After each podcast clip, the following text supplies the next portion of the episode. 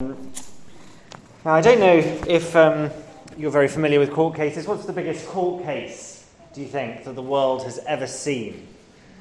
Maybe, I don't know, O.J. Simpson, that was pretty big. Hillsborough, that was a massive one in this country recently. Um, I don't know what, what, you think it is. They, they, often kind of get into the news, don't they? Big, big court cases. They can be very dramatic, uh, they can be very gripping. They're, they're often the subject of TV programs uh, or of films. Um, and uh, children, if you aren't sure what a court case is, uh, it's worth me explaining. A court case is, is where something's happened, normally something bad. Um, say something's been stolen, and, um, and someone's been accused of doing the stealing. Someone's been accused of being the thief. So they're, they're taken to court, and, and there are some lawyers who, who um, get the evidence and tell everyone what the evidence is. Uh, they talked to, to witnesses, people who saw what had happened, uh, or, or, or um, other bits and pieces of, of, evidence. And then there's a jury, which is uh, 12 people uh, in this country, um, or just any sorts of people, uh, could be from anywhere, uh, who then have to decide whether they think this person did it or didn't, if they're guilty or innocent. That's what a, a court case is. but believe it or not, Jesus says here in John chapter 5 that he is in a court case. And if so, this is the biggest court case that the world has ever seen, without question.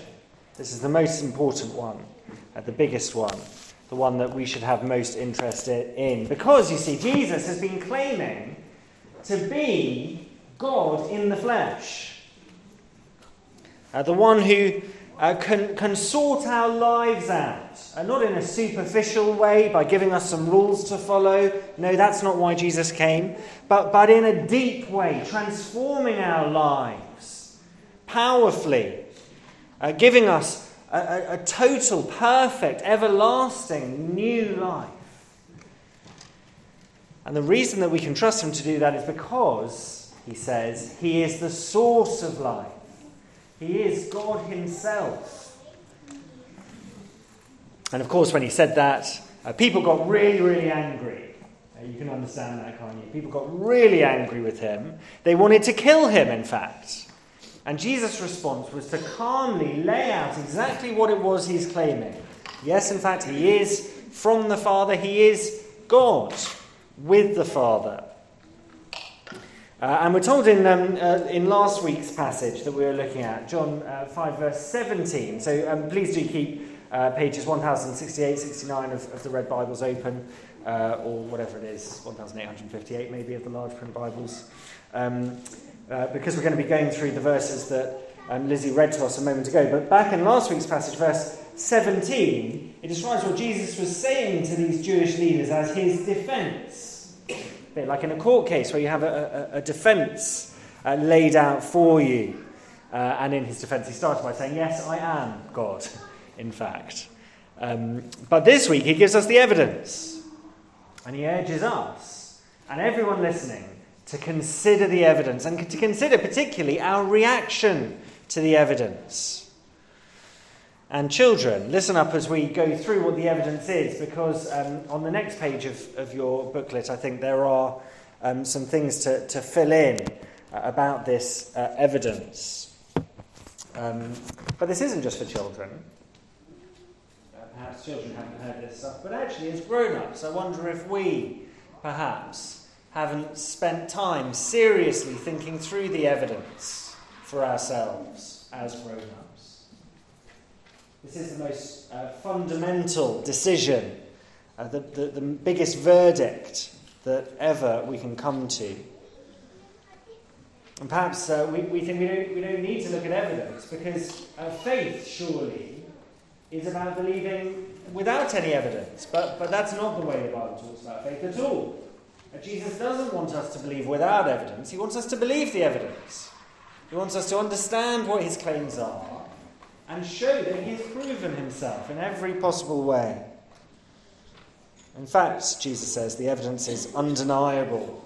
That's what he's talking about, verses 31 uh, to 39. He's not just saying, uh, take my word for it. If I testify about myself, my testimony isn't true. Instead, he gives four witnesses. He calls four witnesses um, to stand up for him. Uh, and so um, let's briefly just go through them. Verse 32 God himself is Jesus' first witness. That's a pretty good witness to be able to call on, isn't it? Um, verse 32 There is another who testifies in my favour, and I know that his testimony about me is true. Uh, verse 37 says again, and the Father who sent me has himself testified concerning me.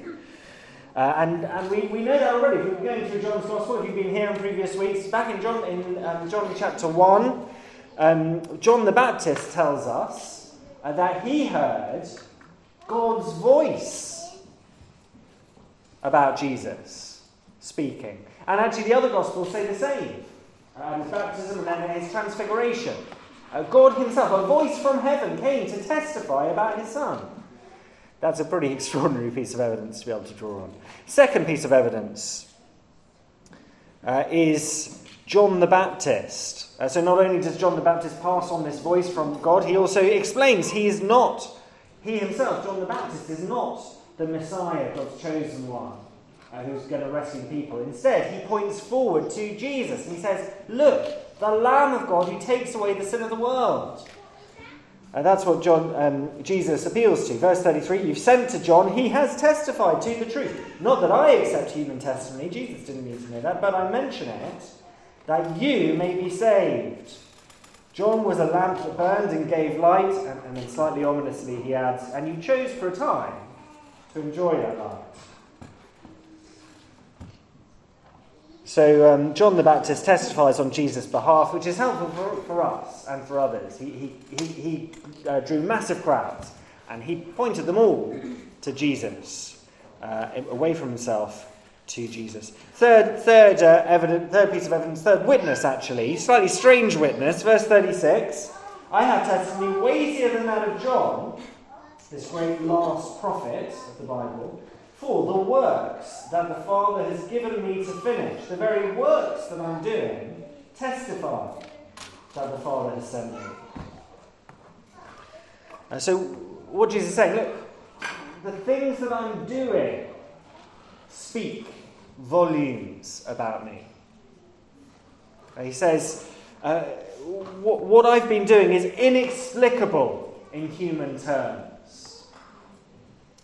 Not only the, the power that he showed himself to have, and he did show himself to have awesome power, majestic power. He could transform uh, the chemical composition of the world around him as he changed water into wine. He could make sick people well, and lots more.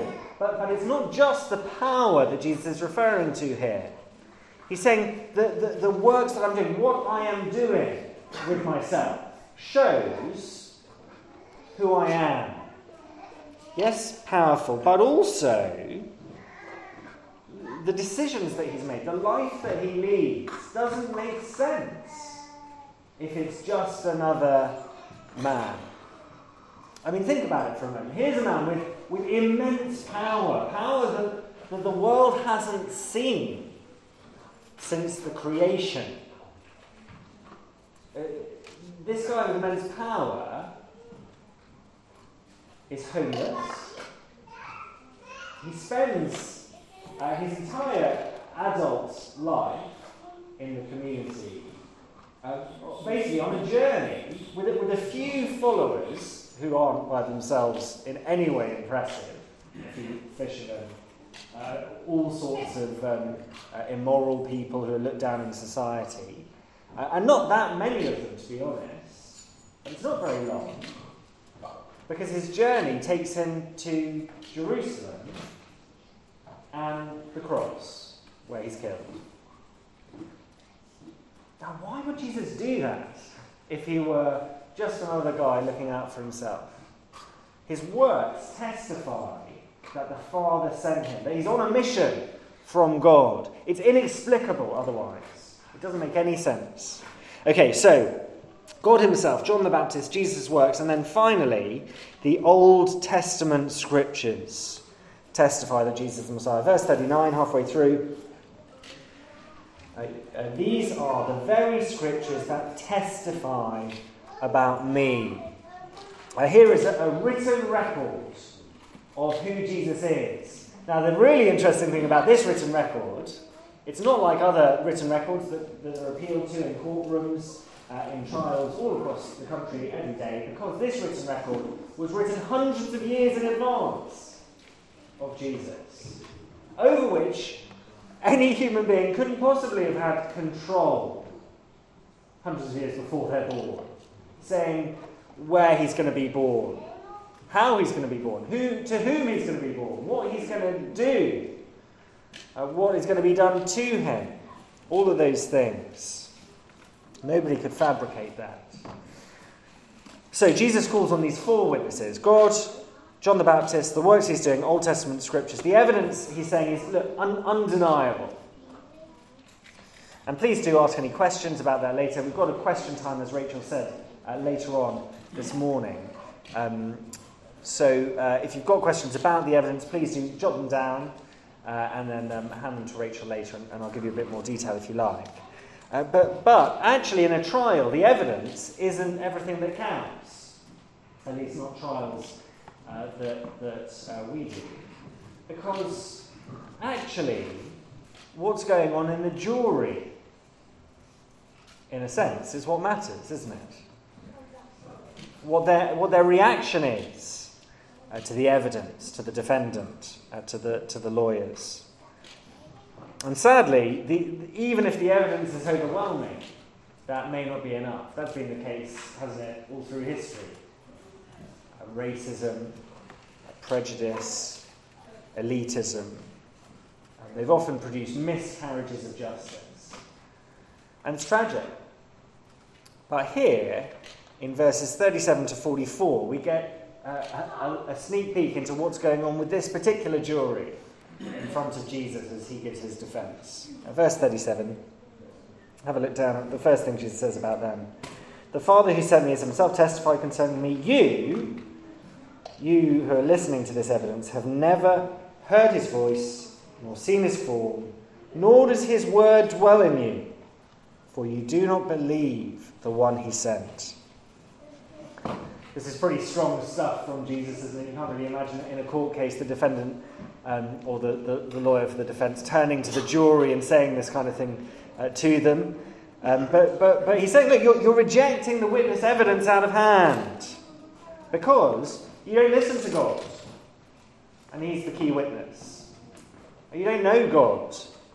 These, these oh so religious people Uh, these people who claim to have the closest relationship with God. And, and Jesus says all their religious experience is false, it's fake, it's nothing.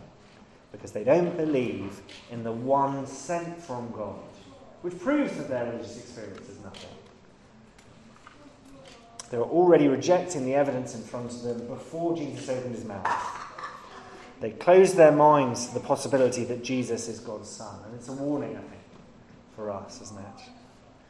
Uh, firstly, it's, it's um, a warning that Jesus makes because of their blind um, bias. Uh, these guys were the best Bible students of their day. Did you notice that? You diligently study the scriptures, Jesus says. You study the scriptures diligently. You work really hard at knowing the Bible. That sounds like a glowing commentation if it wasn't for the context. You, just, you study the scriptures diligently because you think that in them you have eternal life. These are the very scriptures that testify about me. You refuse to come to me to have life. What about us? What about us?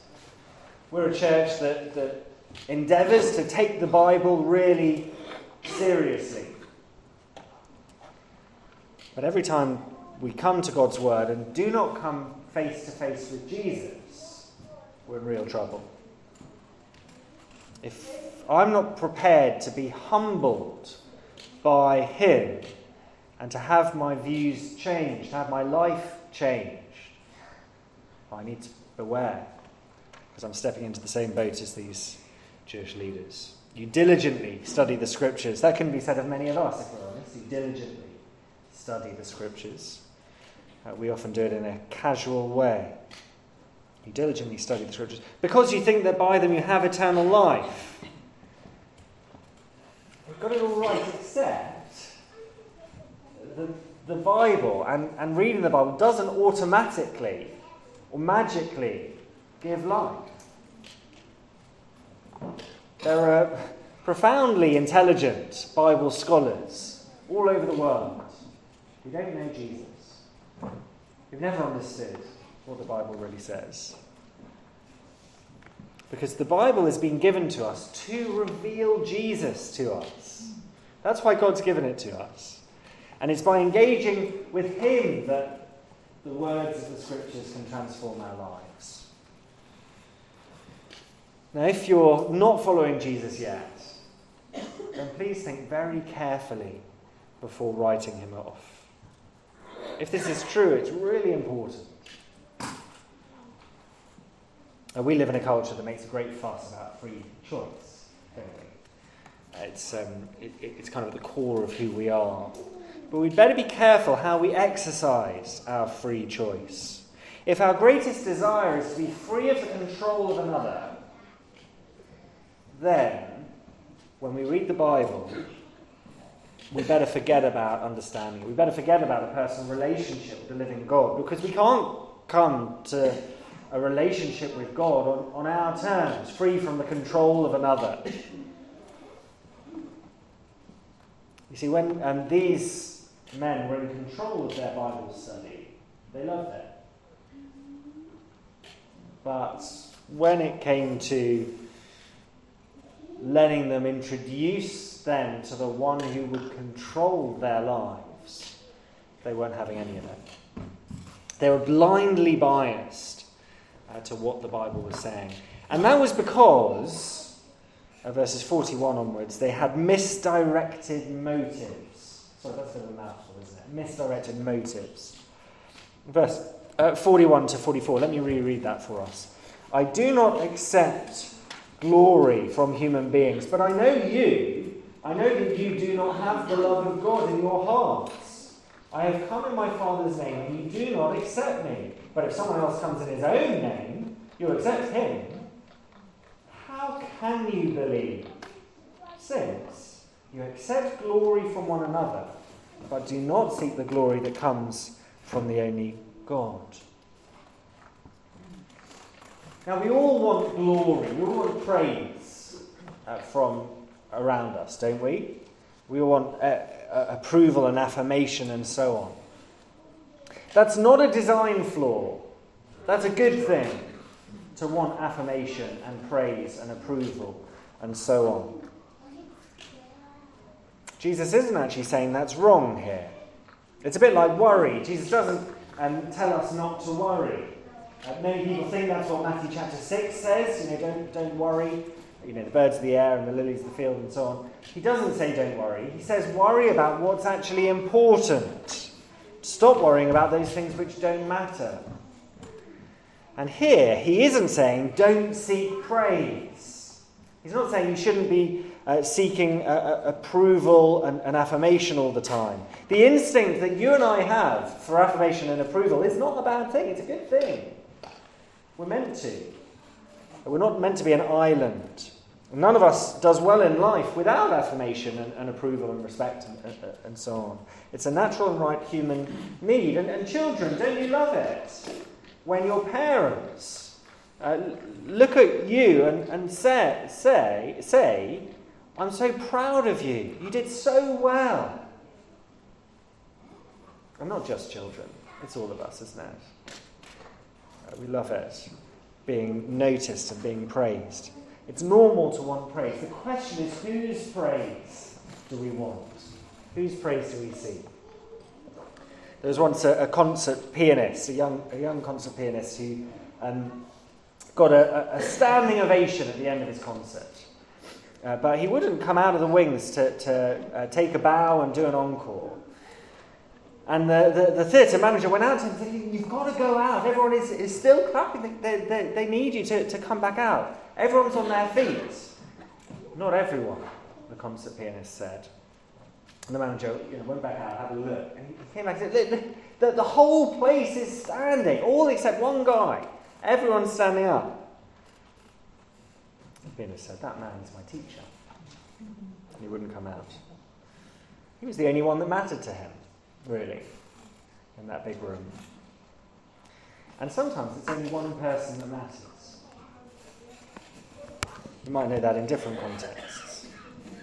But in this life, in the last resort, it's only God who matters. It's only His praise that counts.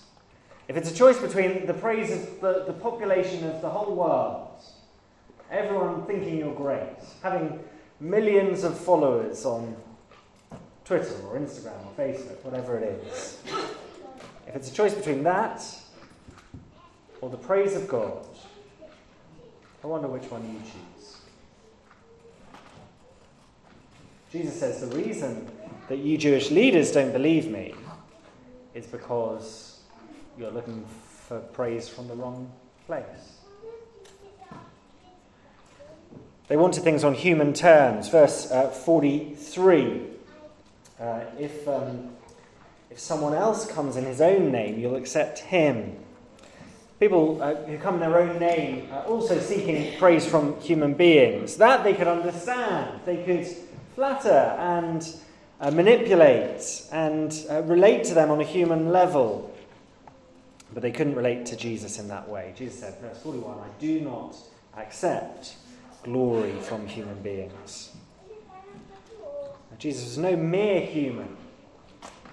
And they wanted no relationship with God. Verse uh, 42 uh, I, I know that you do not have the love of God in your hearts. You see, that, that, that love of affection and, and affirmation and approval and all those things, that, good, that good desire can become a deadly thing for us when we try and satisfy it merely with human praise instead of the God sized praise that's available to human beings. Verse 44 How can you believe since you accept glory from one another? But do not seek the glory that comes from the only God. A bit like alcoholism. A healthy thirst for approval can become a self destructive uh, obsession.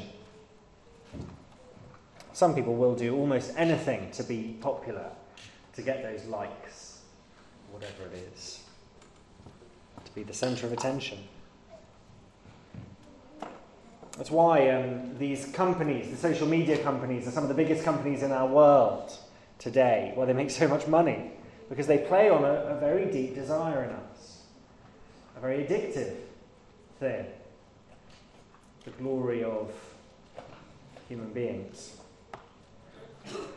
There's only one person's praise that you and I ultimately need.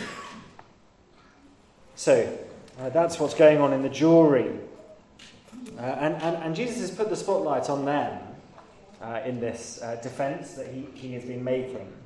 But we get to um, an unexpected twist at the end of the passage, don't we? Verses 45 to 47. I don't know if you noticed as Lizzie read it to us earlier on. Uh, it, is a, it is a twist in this courtroom drama um, because the whole courtroom scene is turned on its head, isn't it? Verse 45. Have a look back down. But do not think I will accuse you before the Father. Your accuser is Moses, on whom your hopes are set. There's, there's a role reversal, isn't there? And these people who've been accusing Jesus, and he was uh, making his defense, and here are these people sitting in judgment on him, and now he says these people are being accused. He says it's, it's not, not him that's accusing, instead, it, it, it's Moses. If you believed Moses, you'd believe me, for he wrote about me. So Moses is, is their accuser. Now, Moses, I don't know if you know much about Moses. Moses was the representative lawgiver. He was the one uh, tasked by God with giving the people the Ten Commandments uh, and, um, and the law. And Jesus makes it clear when he um, uh, describes the, the Old Testament and the law that uh, the Old Testament law is to reveal, is there to reveal to us the moral character of God. That's its purpose to show us what God is like. It's more about Him than it is about us. It's important we understand that. This is what God is like, and therefore it's how you and I ought to behave. But the commandments weren't meant to be an exam paper of human behaviour, you know, you know, complete any four out of ten. And that's not the way it works. They show us God's holiness, and therefore they show us our sin, the ways in which we fall short of what God is like, and therefore what we're meant to be like. And so, inevitably, the, the law, these rules, drive us to Jesus. Because as we read them, we're condemned. Oh God, I'm so far short of what I ought to be. And so I'm forced to cry out for God's mercy and to seek the forgiveness that, that I'm only offered in the death of Jesus Christ. Have you realised that's what Christianity is really all about? Have you realised that's what the Old Testament and the law is really all about? Sorry if we haven't given you the right impression about that as a church or as Christians. Look again at those verses um, which um, uh, describe Jesus' um, verdict on these uh, Jewish leaders. Your accuser is Moses, on whom your hopes are set. If you believe Moses, you would believe me, for he wrote about me. But since you don't believe what he wrote, how are you going to believe what I say?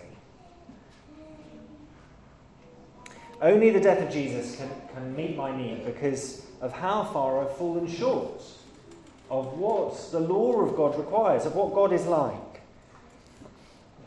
Churches um, aren't, therefore, like museums. I've said this before, uh, full of um, unattainable perfection to look at as you gaze upon the splendour of Christian lives. I, I don't think you could uh, really get to know many of us here and come away with that wrong impression. But that's not what churches are meant to be. Churches aren't meant to be museums where you, you, you look at um, beautiful things. Churches are hospitals for sinners who need help. And all of us are sinners, and the doctor is Jesus. So if life is broken for you, then welcome to the club. Our children, grown ups, rich, poor, regulars, first timers, religious, irreligious. We've broken uh, our lives and we've broken God's law. Verse 47 Since you don't believe what Moses wrote, how are you going to believe what I say? It would be a dramatic uh, further twist, wouldn't, wouldn't it, um, in, a, in, a, court case, if then if, if, if, the, if the jury um, see that the person being accused is so perfectly innocent and so wonderfully good that they throw themselves on his mercy and say, Who am I to judge you? But that's kind of what's going on in this court case. We start by examining Jesus, putting ourselves in judgment over him, and we end by being in the dock ourselves crying out for his mercy. So I think uh, the right way to end um, uh, our time thinking about this passage uh, and the sermon is just to remind ourselves of what Moses said uh, and then to respond to it um, with uh, some words to say all together, uh, which are in your word sheets. But I'm going to read you a summary of the, the, the Ten Commandments. and as I read um, as I read out these commands, please don't be thinking to yourself, oh, I've not broken that one. But be thinking, yes, I have. I'm guilty. Because there is mercy available. So let me uh, read them out and then um, join together in the words uh, on, um, on the word sheet. I am the Lord your God. You shall have no other gods but me. You shall not make for yourself any idol. You shall not dishonor the name of the Lord your God. Remember the Sabbath and keep it holy. Honor your father and mother. You shall not commit a, a murder. You shall not commit adultery. You shall not steal. You shall not be a false witness. You shall not covet anything which belongs to your neighbor. So we say together, Lord, have mercy on us, and write all these your laws on our hearts. In Jesus' name, Amen.